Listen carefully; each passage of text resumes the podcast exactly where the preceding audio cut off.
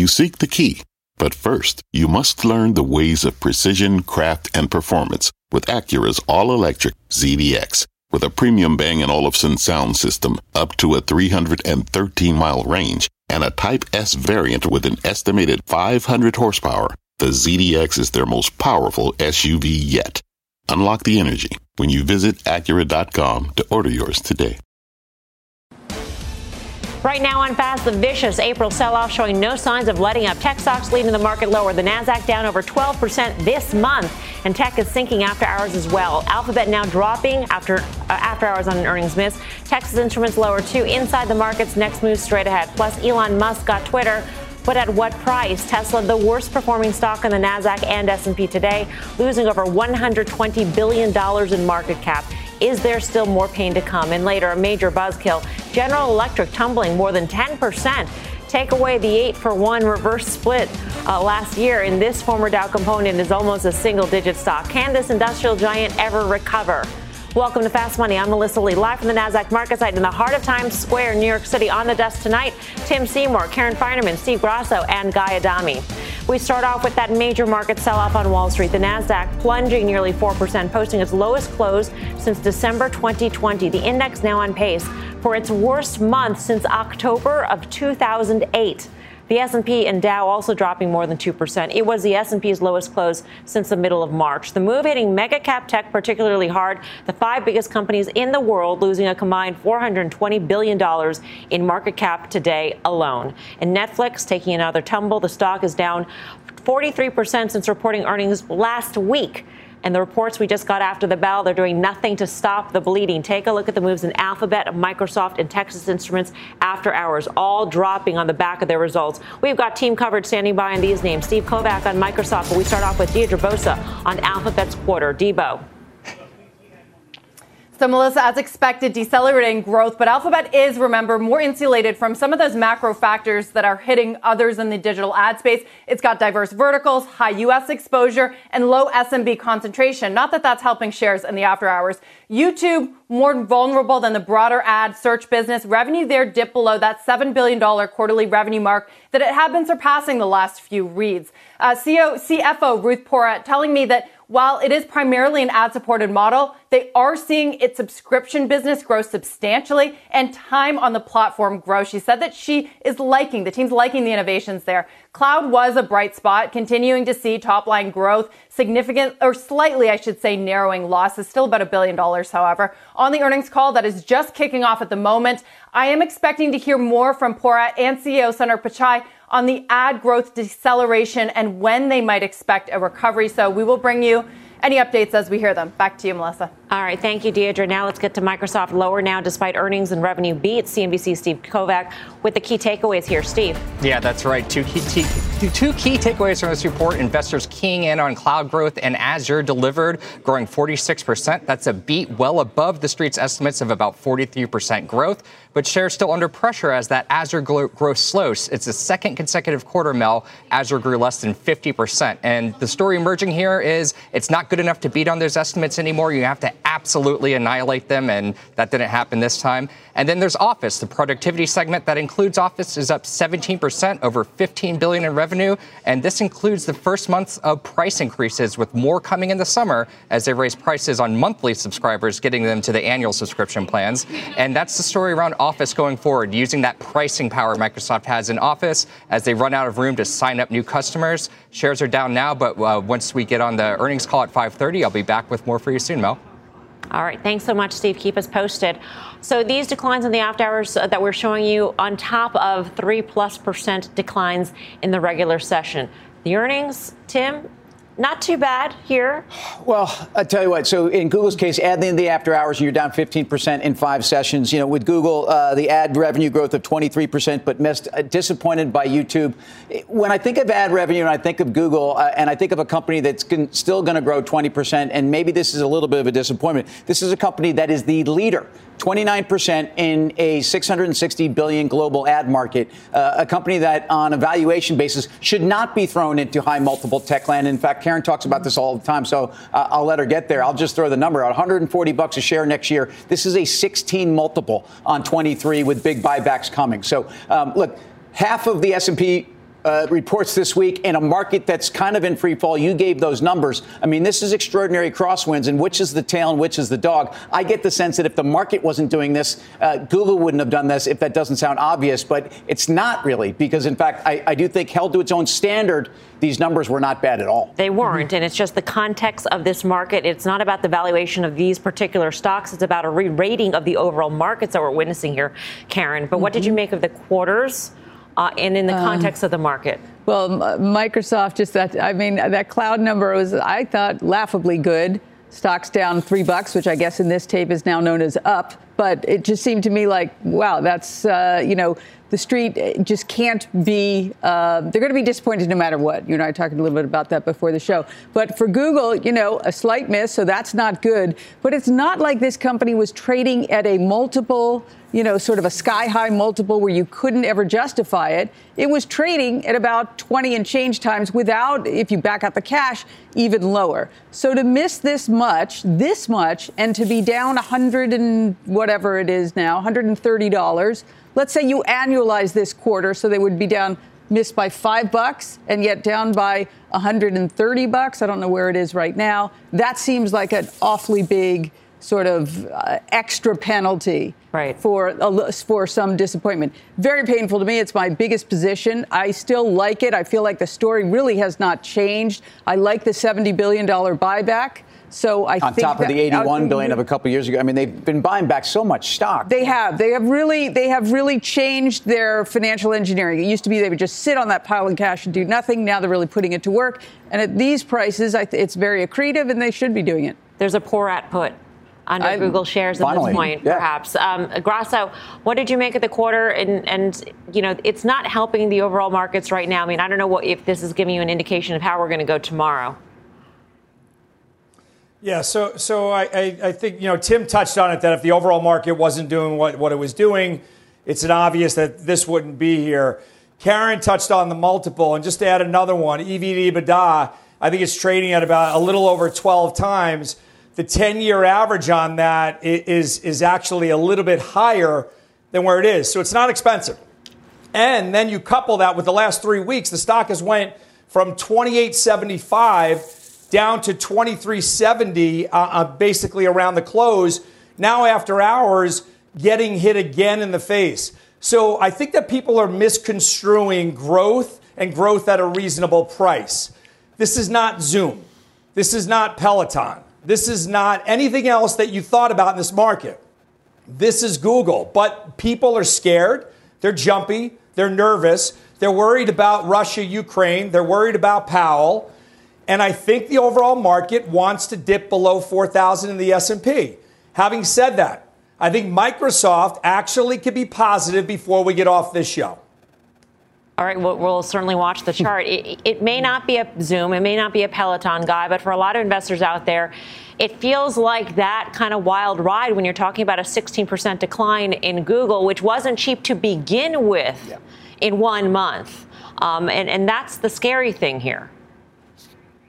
Yeah, well, it's a paradigm shift, right? We talked about it. I mean, Scott talked about it in his show before. What's the right valuation in this environment? The world changed clearly in November, and for a lot of stocks changed over the summer in terms of being, you know, worried about valuation. I'll say this. I think everybody would agree. We've seen better quarters out of Google. They did miss EPS significantly, and they did miss slightly on revenue, just to throw that out there. With all that said, I mean, the question is 27% down from the all-time high enough? And you're getting to levels where I think it is. I'll say this as well. I mean, the world is re-rating everything. Google was one of the cheaper of these names for a while. I think it's cheaper now, obviously, on valuation. Microsoft, quickly, to Steve's point, you go back to this time last year when it made an all-time high of about 262, sold off, then it was off to the races. That prior resistance becomes support. And I'll say this, in a different environment, I think pre-November, this Microsoft quarter with, I thought it was 49% Azure growth year over year, but we're splitting hairs. I think the stock's probably up 5%. But again, we're just in a new regime right now for the market. Yeah, we're down by just about 0.9%. So we'll see if this one is able to turn, especially when the conference call gets off in just about 20 minutes time. Carter Braxton Worth Our friend and a member of the pantheon of technical analysts out there put out a note today saying that the unfilled gap to 4020 is in play, Tim, on the S&P 500. Do you feel that way as well? That's about a 4.5% decline-ish from where we are. Look, I was just checking to see what our friend Apple's doing in the aftermarket based upon at least some of the sentiment from broader tech. Mm-hmm. It's down, it's down a hair. It's down 80 bips or so. Apple's the one I want to see, and it's 7% of the S&P. You bet it's being pulled there. The chart you need to follow, I continue to say, are semiconductors, the SMH ETF. That's the most important chart. That broke well through those March 14 lows. That is leading everything lower. That broke through support around 220 today, or is hovering and challenging that. But the triple Qs broke through that 320 level, and I think that's very important. So unfortunately, the problem here is this is such an important week for tech, the kind that we almost want to get it out of the way. I'd like to get Apple's numbers out of the way before we can really assess, but we always listen to Carter to the penny, and whether we get there or not in the next couple of days. I do think we're getting there, and I do think that tech is leading us there. Remember, tech had been outperforming the S&P by those couple of days, and I think we said on this desk last night, let's not get carried away. Tech really underperformed today, and semis really underperformed tech, and that worries me for the S&P. And then after hours, Guy, what did we get? We got Texan down 5% right now on the back of its quarter. Yeah, and the concern I've had with Texas Instruments forever was valuation. And when that was a $200 stock, nobody seemed to care. Now, apparently, everybody seems to care about valuation with Texas Instruments. And we'll just continue to go down the rabbit hole. Look at NVIDIA. Look at the sell-off that's seen since that recent bounce. And look at AMD, which has now been more than cut in half from its recent all-time high of about 160 and change. These are significant moves, to Tim's point, and if you want to play the S&P game, absolutely. We did the math for you, how you get to 4,000, again, with a 17.5 multiple-ish on about $228 of S&P earnings, perhaps. There you go. That's your number. And I've said it for a while. I do think we're getting there, absolutely. All right, let's stick with technology and bring in Jared Weisfeld, U.S. tech sector specialist for Jefferies. Jared, great to have you with us. Before we get to the specific quarters on Microsoft and Alphabet, I want to get your take overall on this market sell-off. The Nasdaq is at its lowest level since December of 2020. Is that where we should be, or do you think that there's more of a re-rating to come?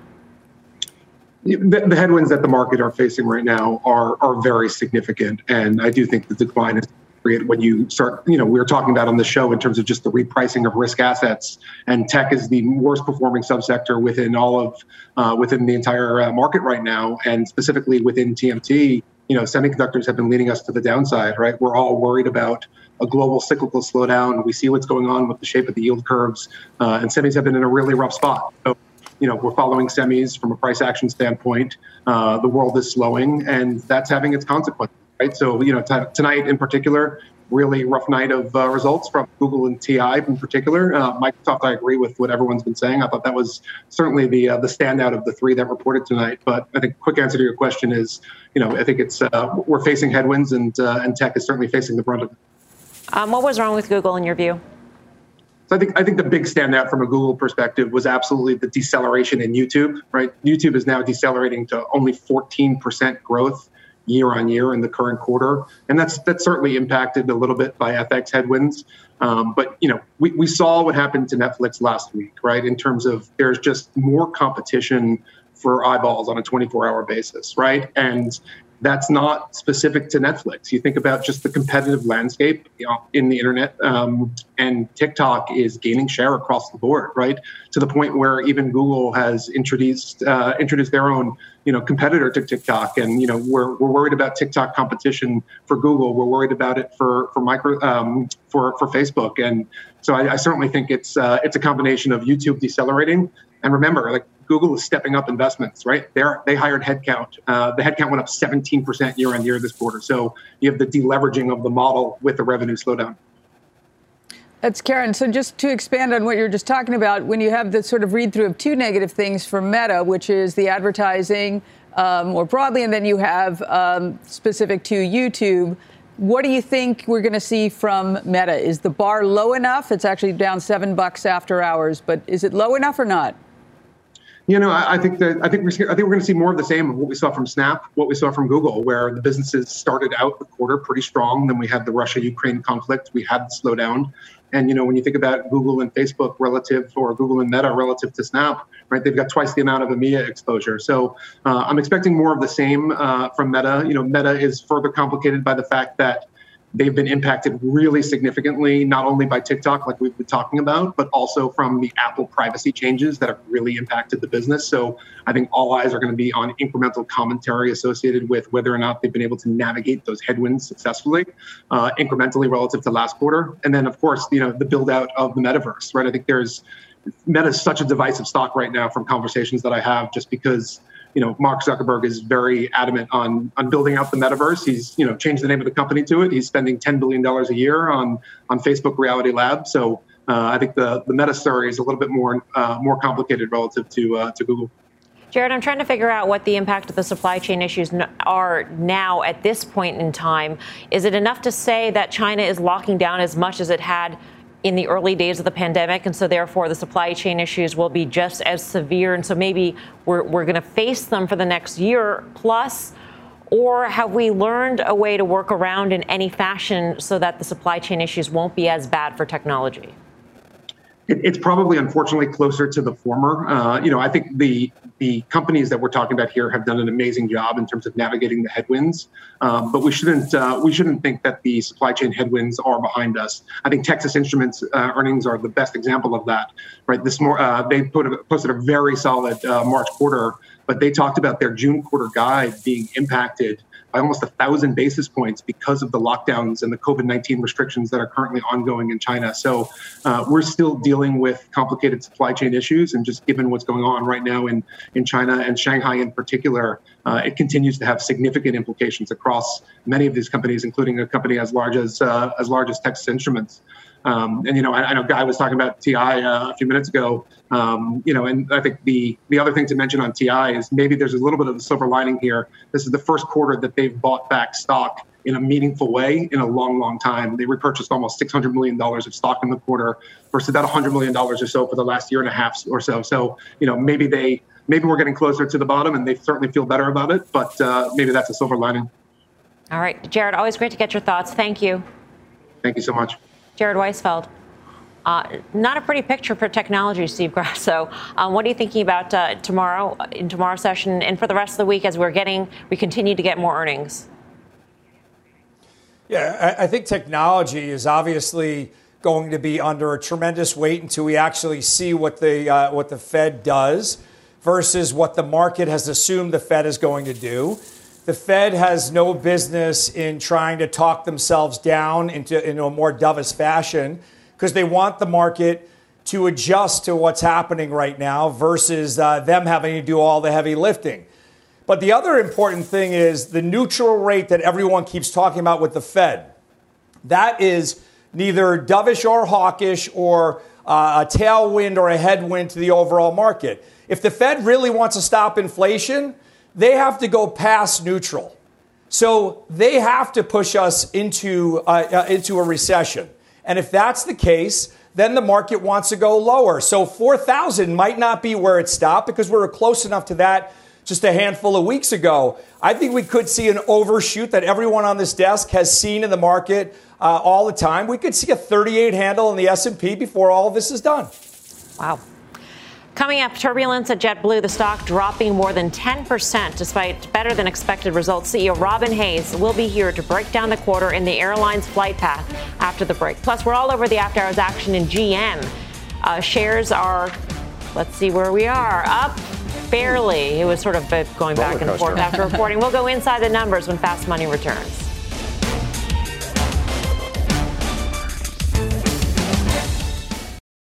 Hello, I'm Laura Castleton, U.S. Head of Portfolio Construction and Strategy at Janus Henderson Investors. Is a brighter future possible? At Janus Henderson, we think it is.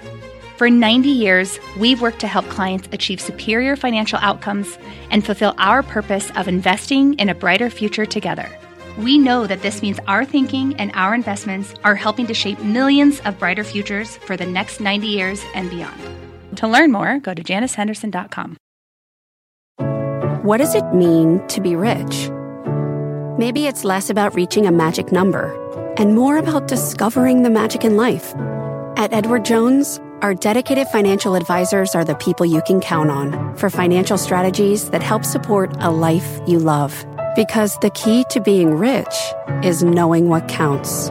Learn more about our comprehensive approach to planning at edwardjones.com/findyourrich. Edward Jones, member SIPC. Welcome back to Fast Money. JetBlue stock falling nearly 11.5% today, despite reporting a first quarter beat. The airline scaling back its growth plan as consumer demand continues to outstrip their capacity. Our Phil LeBeau is here with the JetBlue CEO in a CNBC exclusive. Phil, take it away. Thank you, Melissa. Robin Hayes joining us from the JetBlue headquarters. Thank you, Robin, for joining us. Let's get right to the main question everybody has. You had to scale back growth expectations for Q2 and for the remainder of this year. Are people confident at JetBlue that this is it? This is at least a base where we can grow from here? Or do you think it's possible you may have to scale back capacity growth beyond this? Hi, Phil. As you know, this is something that we're seeing across the industry at the moment. Incredible demand for air travel, but a number of challenges in ramping up capacity to meet that.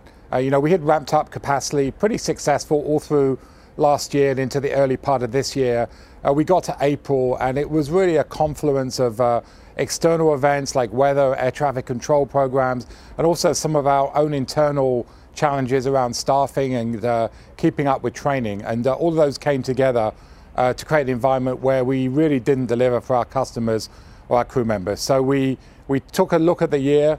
We made a very significant reduction, down about 10 points of capacity. Right now, based on what we know, we feel good. I mean, obviously, fuel prices is another unknown into the future, demand potentially in the back quarter of the year. But right now, based on what we see, we feel good about where we have adjusted to. Robin, were you overly ambitious in terms of scheduling your flights and that led to some of the problems in April? Yeah, I think, we had ramped up very successfully through all of last year. As you know, Phil, the New York area was significantly impacted by COVID. We saw a big bounce back. And, when we got to April, I really think that combination of some of the external pressures in the environment, the staffing challenges aren't just unique to the airline industry. It really impacts all of those around us. And I think when we realized that, I think it was important to act decisively and quickly to restore both our crew members and our customers' confidence in our operation. And that's what we've done here today. Robin, where do things stand in your discussions with Spirit regarding a possible purchase of Spirit? Well, we're very excited about the possibility of acquiring Spirit and creating a really true national low-fare challenger to the large legacy airlines. Obviously, we're in that process now. I'm going to respect the confidentiality of that process, but I'm pleased that the Spirit board is engaging with us. Robin, I have a ton of questions for you. We're going to have to put them on hold, though. We've got some breaking news. We're going to have to go back to Melissa. Robin Hayes, thank you very much for joining us. Melissa, I'll send it back to you. All right, thanks, Phil. We'll see you in just a minute. Meantime, let's get to Julia Borson now. Breaking news here on Twitter. Julia. Yes, we have some of the details of the deal of Elon Musk acquiring Twitter. There is a termination fee of $1 billion for either side, for either Musk or Twitter side, if either side terminates the deal. And also, if the deal is not done by October 24th, either party is able to walk away. So these are the details of the merger agreement, $1 billion termination fee, and October 24th is that deadline. Melissa? All right, Julia Borson, thank you. Karen, you are short Twitter. I am. Are you still short Twitter by just as much? And what do you make of this all? So 6 months to get the deal closed. Now, remember, they can't delay it on purpose just to get to that deadline. That's what LVMH tried to do with Tiffany. So the termination fee, that's sort of interesting. $1 billion, I guess, to either party is not that much money. But I want to see the details about we saw some of the loans. We know there's no financing condition. But 6 months is a long time. And I actually think we're going to see very bad Twitter earnings, especially in light of what we've seen tonight. And so I just don't think the spread will narrow that much. So the stock today was down 2%. So we were at 50 or something when you put the short on. 51.58. So we're at 49 or 68. So. At what point would you say take off the short? I did buy back a tiny bit. another buck or two down, I would probably be out. Mm-hmm. It just seemed too tight for what could be a long deal. And it's Elon, right? We could get some regulatory, something out of left field. Mm-hmm. This, you know, Dan talked about pressure on Tesla stock, even though I doubt that's an out. If I were Twitter board, I would never let the price of Tesla be an out for this deal. But you could see the spread widening as his margin gets. Well, the deal got more expensive for him today at a minimum, right? I mean, you assume he's financing through Tesla stock down 12% today. So this is, you know, Twitter now is costing him, you know, close to $60 billion, or implied if you consider the debt. So. Is this a continued overhang, Guy, in your view, on Tesla shares? That's what we thought. We talked about it. You know, we said the tangential, the ancillary play is what happens to Tesla. And we talked about it the day that Tesla reported. It was the quarter that everybody that had been buying the stock for years had been waiting for, and they finally got it. It was a remarkable quarter. We all said that. Then we also said now the bulls have to prove themselves. I think the stock got up to 1085 or so, and you see what's happened since. This 900-ish level was, remember, the prior high way back, I think in February of 2020 or something like that, or 2021, whatever it was the year. I'd have to go back and look. My point is this should be support. Also remember, this was a $700 stock just seemingly a month and a half ago, so there's still some room. Yeah, that's what I would say. If you just think about it, the market on Tesla. Like, I know the Elon stuff makes a lot of sense to be thinking about these side plots. This is a high multiple tech stock. If they're doing this to Google, and you know, maybe Google's numbers weren't Tesla's numbers. Tesla's production numbers have been fantastic, but you can't tell me this isn't more of a market dynamic. This was a $700 stock on March 14th. It's got a date with 700 at least. All right. Speaking of autos, GM volatile after reporting earnings. The automaker doubling down on its 2022 guidance. The call kicking off or kicked off at the top of the hour. Let's get back to Phil for some details. Phil. Hey, Melissa, that call going on, Mary Barra just a few minutes ago said that she expects $50 billion in EV revenues by 2025. A little more detail about how she expects that market to grow. They did beat in the bottom line, earning $2.09 a share. The street was expecting $1.67. Revenue a little light of expectations. And then the question becomes, did they change guidance? And they have not changed their guidance, expecting to earn $13 to $15 billion this year. In Q1, they saw headwinds from commodity costs increasing by $2.5 billion, and they expect those types of headwinds to continue, although they haven't given us an exact dollar figure. They expect that through the remainder of this year, and they also see the chip supply improving. Lots of questions for GM Chair and CEO Mary Barra when we talk with her exclusively tomorrow morning on Squawk Box. Do not want to miss what she has to say, especially as she is doubling down on their belief that they will not only be a player, but be profitable when it comes to electric vehicles. Melissa, I'll send it back to you. I have two quick questions, Phil, maybe not so quick on the answer side of things. But in terms of the commodity costs, do they just eat those costs? Or, I mean, price of cars are going higher by that amount? Right. Or does it have any impact on margin? Oh, no, the price of cars, I do not believe that they've been able to make that all up in terms of pricing on vehicles. But, yes, they have enjoyed better pricing with vehicles. Mm-hmm. Look, there's a lot of cost cutting that's been going on at General Motors for a number of years under Mary Barra. So they've been able to absorb some of this through some of that cost cutting. But ultimately, you know, that's going to hurt, and they're going to be paying that price in terms of those higher inflation costs. Yeah, and then the chip supply problem, Phil, you know, we're seeing lockdowns in China, and so I wonder, you know, how much of that is just going to rear its ugly head once again, even though things look like they're improving at this moment. Right. They were cautious about their commentary on chips. They simply said they believe it's improving, that they can manage this. You mentioned China, Melissa. That question did come up to Mary Barra, and she said, look, we think that we can ultimately get back to pre-pandemic levels, but who knows when you're dealing with lockdowns in Shanghai, lockdowns in Beijing. Clearly that impacts the consumer in China. And remember, that is a huge market for General Motors. Yep. Phil, thank you. Phil LeBeau. Tim? Well, a couple things. We're going to always talk about that in this environment. This is an extremely cheap stock now. So after, you know, a pullback of 30-35% on a trailing basis, you know, I think it's somewhat relevant here because I think that profitability in their business, that demand in their business is still there. At least it's 5.6 times. I see on the tape they say they have extreme pricing opportunities in all of their products. So I think they can pass it on. I also see them saying we're going to make 25 to 30% more cars. We're going to produce 25 to 30%. 30% more cars in 22 than 21. So despite supply chain, despite chip shortages, they are not necessarily running into walls on manufacturing. Yeah. Steve, what do you, I mean, the stock is up a fraction of a percent in the after hour session, which is, I mean, probably amazing in the context of this market. You know, this actually fits under that pick your poison title where you have GM is down 35% year to date. Ford's down 29% year to date. But touching on that chip shortage, I think we're going to go from a chip shortage to a chip glut.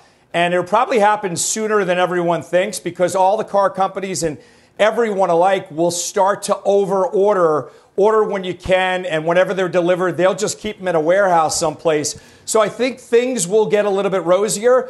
But for me, and I think the marketplace, this is about EVs. And this is about the Chevy Silverado. This is about the Ford F-150.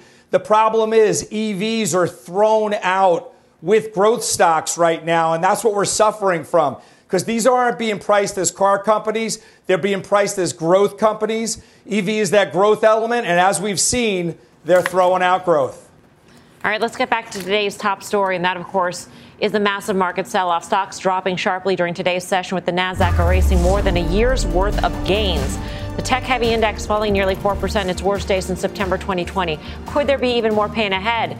China, we mentioned China throughout the show, ramping up COVID testing in Beijing with the possibility of shutting down that city if anyone tests positive.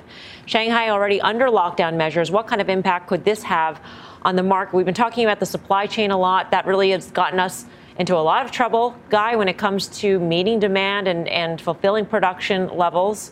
And here we are again. It seems like back to square one. You have to wonder, though, I mean, not to play the conspiracy theorist that I like to play all the time, but it's interesting where these lockdowns came. No, well, I mean, think about when the lockdowns took place. And again, you know, if the Chinese want to hurt our economy, what better way than to sort of shut things down there? I think they're willing to take their short-term pain for the long-term gain, which is something they've been trying to do all along. So I hear you. I think that's obviously a huge impact on our markets, supply chains, and all those things. But to answer the original question, is there more pain to come in the market? I think the answer is a resounding yes. I don't think you've seen, believe it or not, even with some, we just talked about some of these chip stocks down 50%. Even with that, I don't think you've seen a capitulation yet.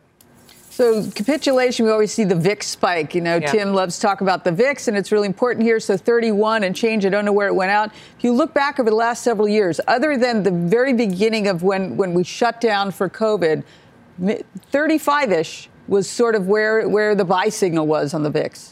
Well, not far. Tomorrow would be higher. And we're seeing a response in the Treasury market also that is indicative at least of flight to quality or flight to safety. Or so you've had a 25 basis point rally from around 294 on the 10-year and essentially on the same thing on the 2-year note. The other dynamic for markets that also tells you that there's a lot of fear out there. We've had a 5% move, in the dollar over the last 20 sessions. We've had almost a 10% over the last 6 months. You've got 6 of the world's largest central banks. We've got a Fed meeting, so the largest next week. And I just, you can't not see markets preparing for this. And so I know we've priced in a lot of Fed, and if anything, maybe people are unwinding a bit here. But this is the other part of what the markets did today. Massive dollar move. We've had one every single day over the last 5, and another big move in Treasuries. A running theme has, of course, been a pull forward effect from the pandemic. We saw that when it came to trading, too, with the increase of retail investors in the markets today. What did we hear today after the bell? Robinhood laying off 9%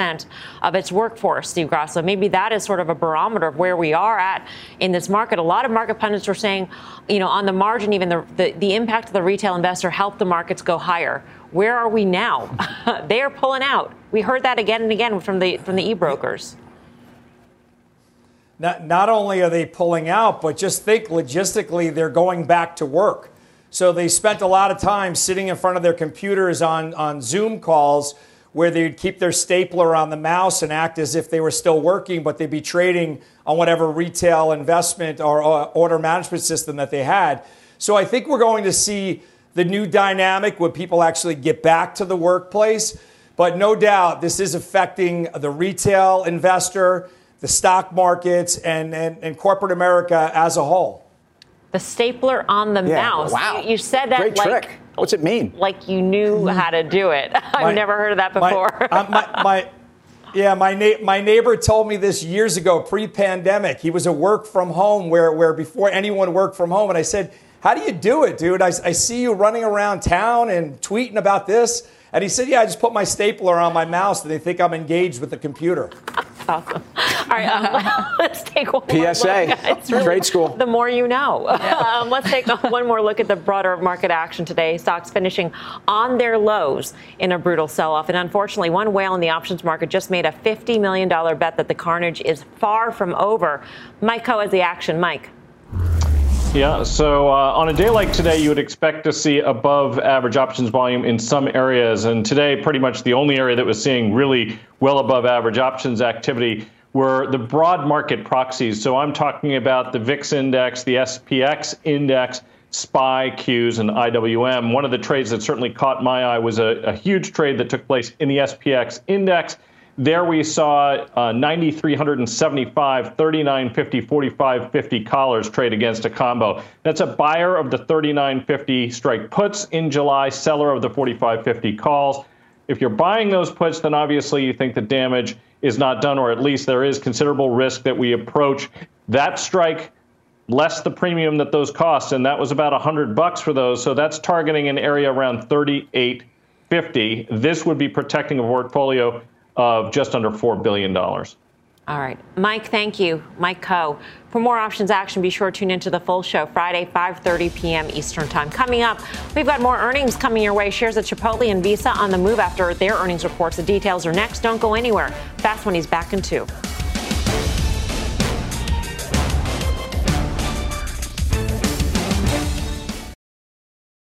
People today can spend half their lives over 50.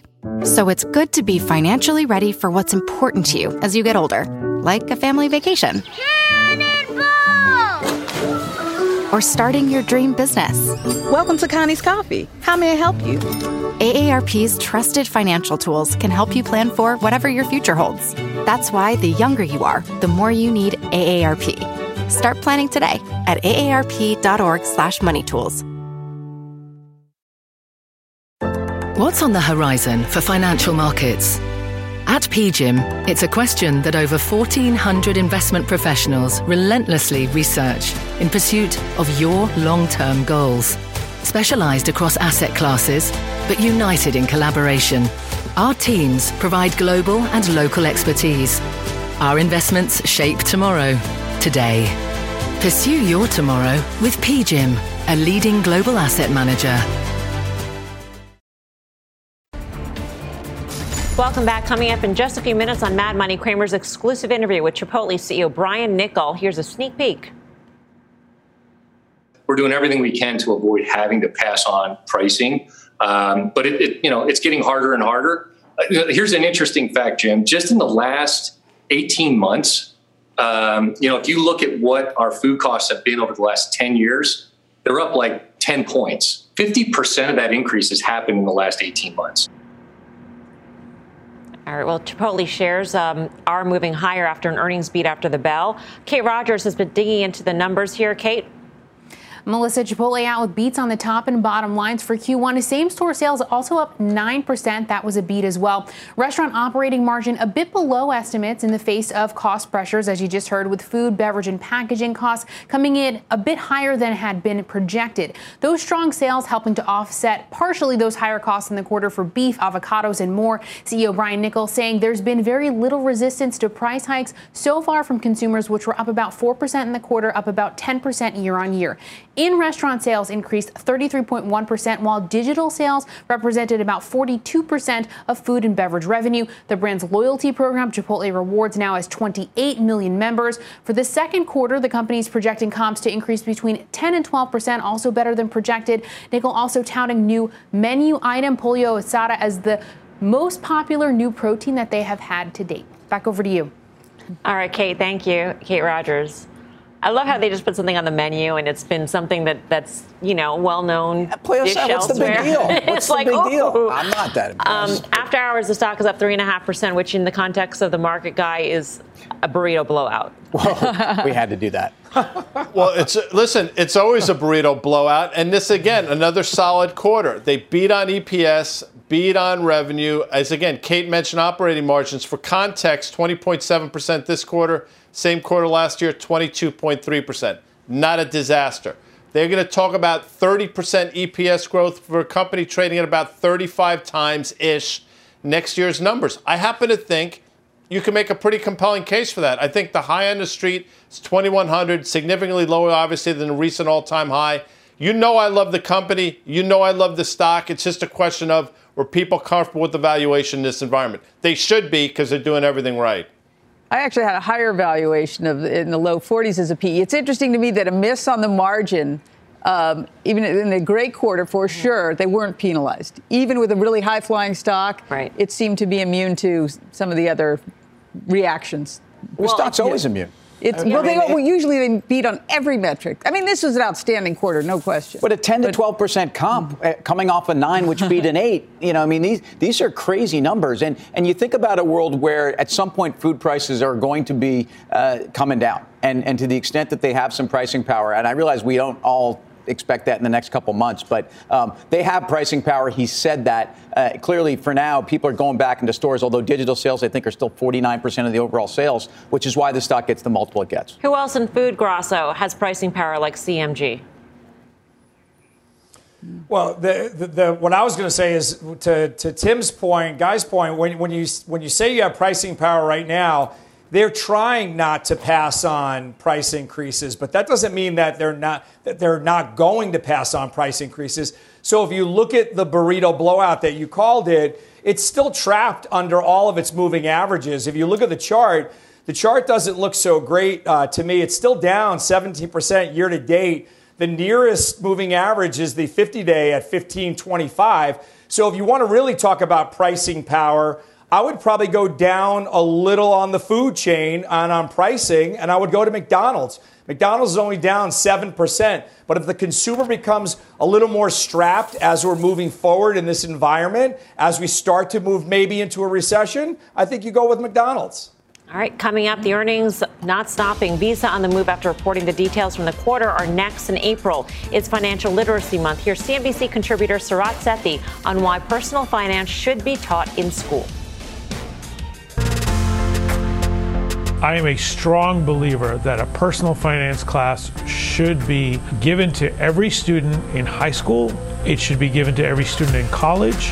And I think every consumer needs to understand what is personal finance, what it means for them currently, and what it could mean for them in the future.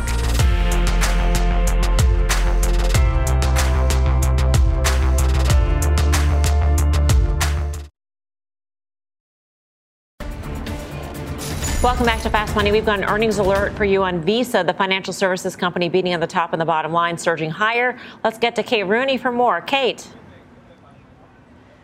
Hey, Melissa. A strong quarter for Visa thanks to a rebound in consumer spending as some of the COVID restrictions and travel restrictions in general ease a bit. The earnings and revenue beat driven by that strong spending, that's measured by processed transactions. That came in at 44.8 billion.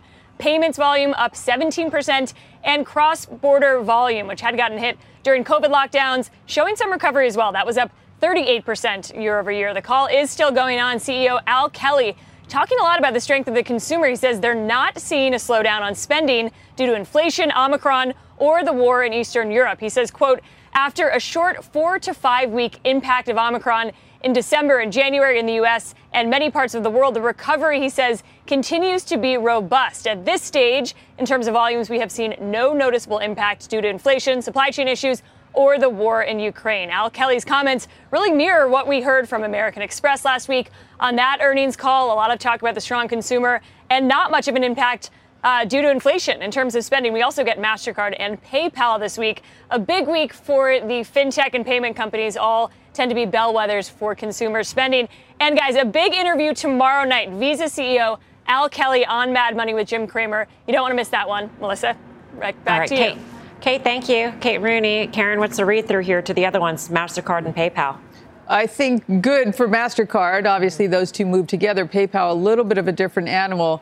One thing about PayPal, I own some. I'd like to buy more, but I want to see the news, who the new CFO is first. So I don't think we'll get that on earnings this week, but that'll be important because then we always talk about, oh, do we have a kitchen sink quarter with a new, right. Certainly with a new CEO? Do we have that with a new CFO? Right. I don't know. Guy? 68% operating margins for Visa. I mean, not a lot of companies can say that. 18% EPS growth. The stock has sold off since a recent all-time high. I don't think you're going to get hurt here. I like Visa. People knocking on valuation. That's been the knock for at least the last 10 years. I think you can own Visa here. These numbers were fantastic. And it's interesting to hear a CEO. He sounds like an airline CEO. They're all saying the same thing. And the day was so much doom and gloom. People talking about the global economy. They're not running into those international transaction fees were great. Their business is up 113% on net revenues over the 2019 comp. So I think this payment space looks great right now. And even if you're getting slowing, there's still a lot pent up for these companies. These are fantastic numbers. Coming up, shares of GE dropping hard on the back of its earnings this morning. We'll tell you what had investors unplugging. Fast Money's back in two.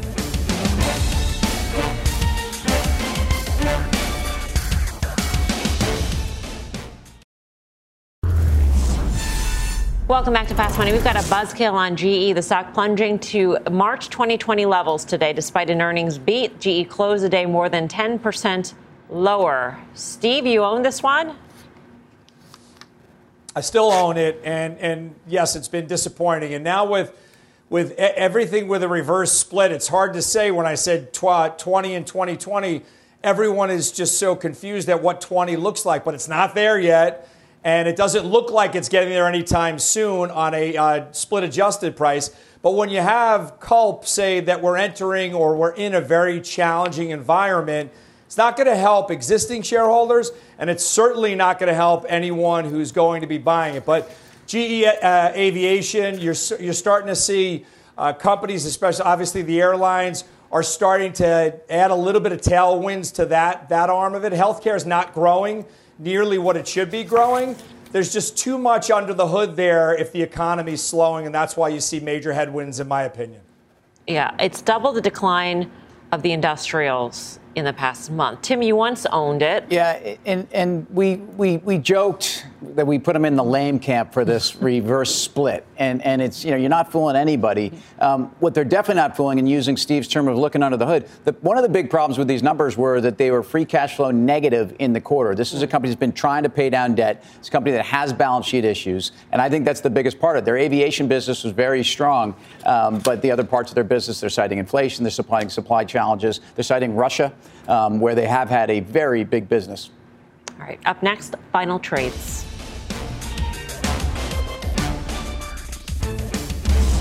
Time for the final trade. Let's go around the horn. Steve Grosso.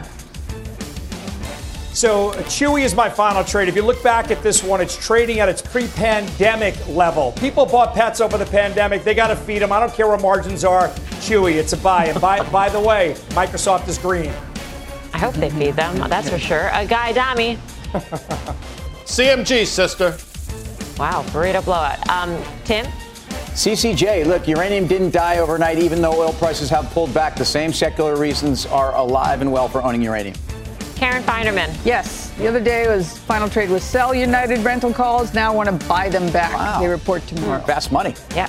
All right. Thank you for watching Fast Money. We'll see you back here tomorrow at 5 for more Fast. Meantime, do not go anywhere. Mad Money with Jim Cramer starts right now.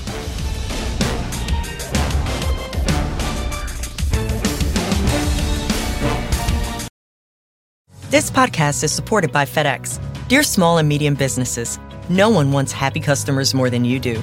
That's why FedEx offers you picture proof of delivery, packageless and paperless returns, as well as weekend home delivery to 98% of the U.S. on Saturday and 50% on Sunday. See the FedEx service guide for delivery information.